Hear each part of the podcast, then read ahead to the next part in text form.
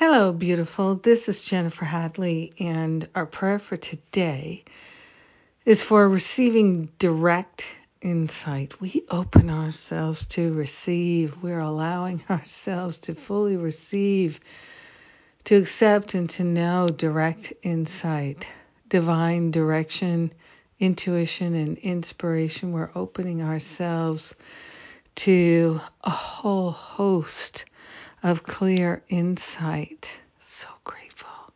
So grateful to be in tune with divinity and the divinity of all life, our divinity, the mighty I am presence is directing us. We are grateful and thankful to give ourselves over to that divine direction, divine right action.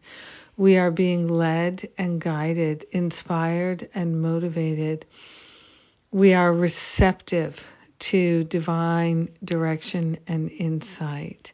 We are grateful and thankful to walk in the love of God, shining forth divine wisdom and intelligence. We are grateful and thankful that we can choose to live an inspired life. So we dedicate ourselves to that right here and right now. We are receptive to the wisdom and the insight, the creativity and the clarity that is always ours to receive in this moment.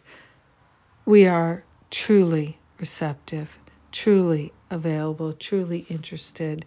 And what I know is that insight is flowing and we're receiving it. So grateful to share the benefits with our brothers and sisters and all beings. Let everyone benefit because we decided to open ourselves to receive that clarity and that divine direction. In gratitude, we let the healing be. We know it's done, and so it is. Amen. Amen. Amen. Whew, yes. yes. Mighty, mighty prayers. Thank you for praying with me today. Thank you for opening yourselves to be blessed and to pass that blessing along. Ah.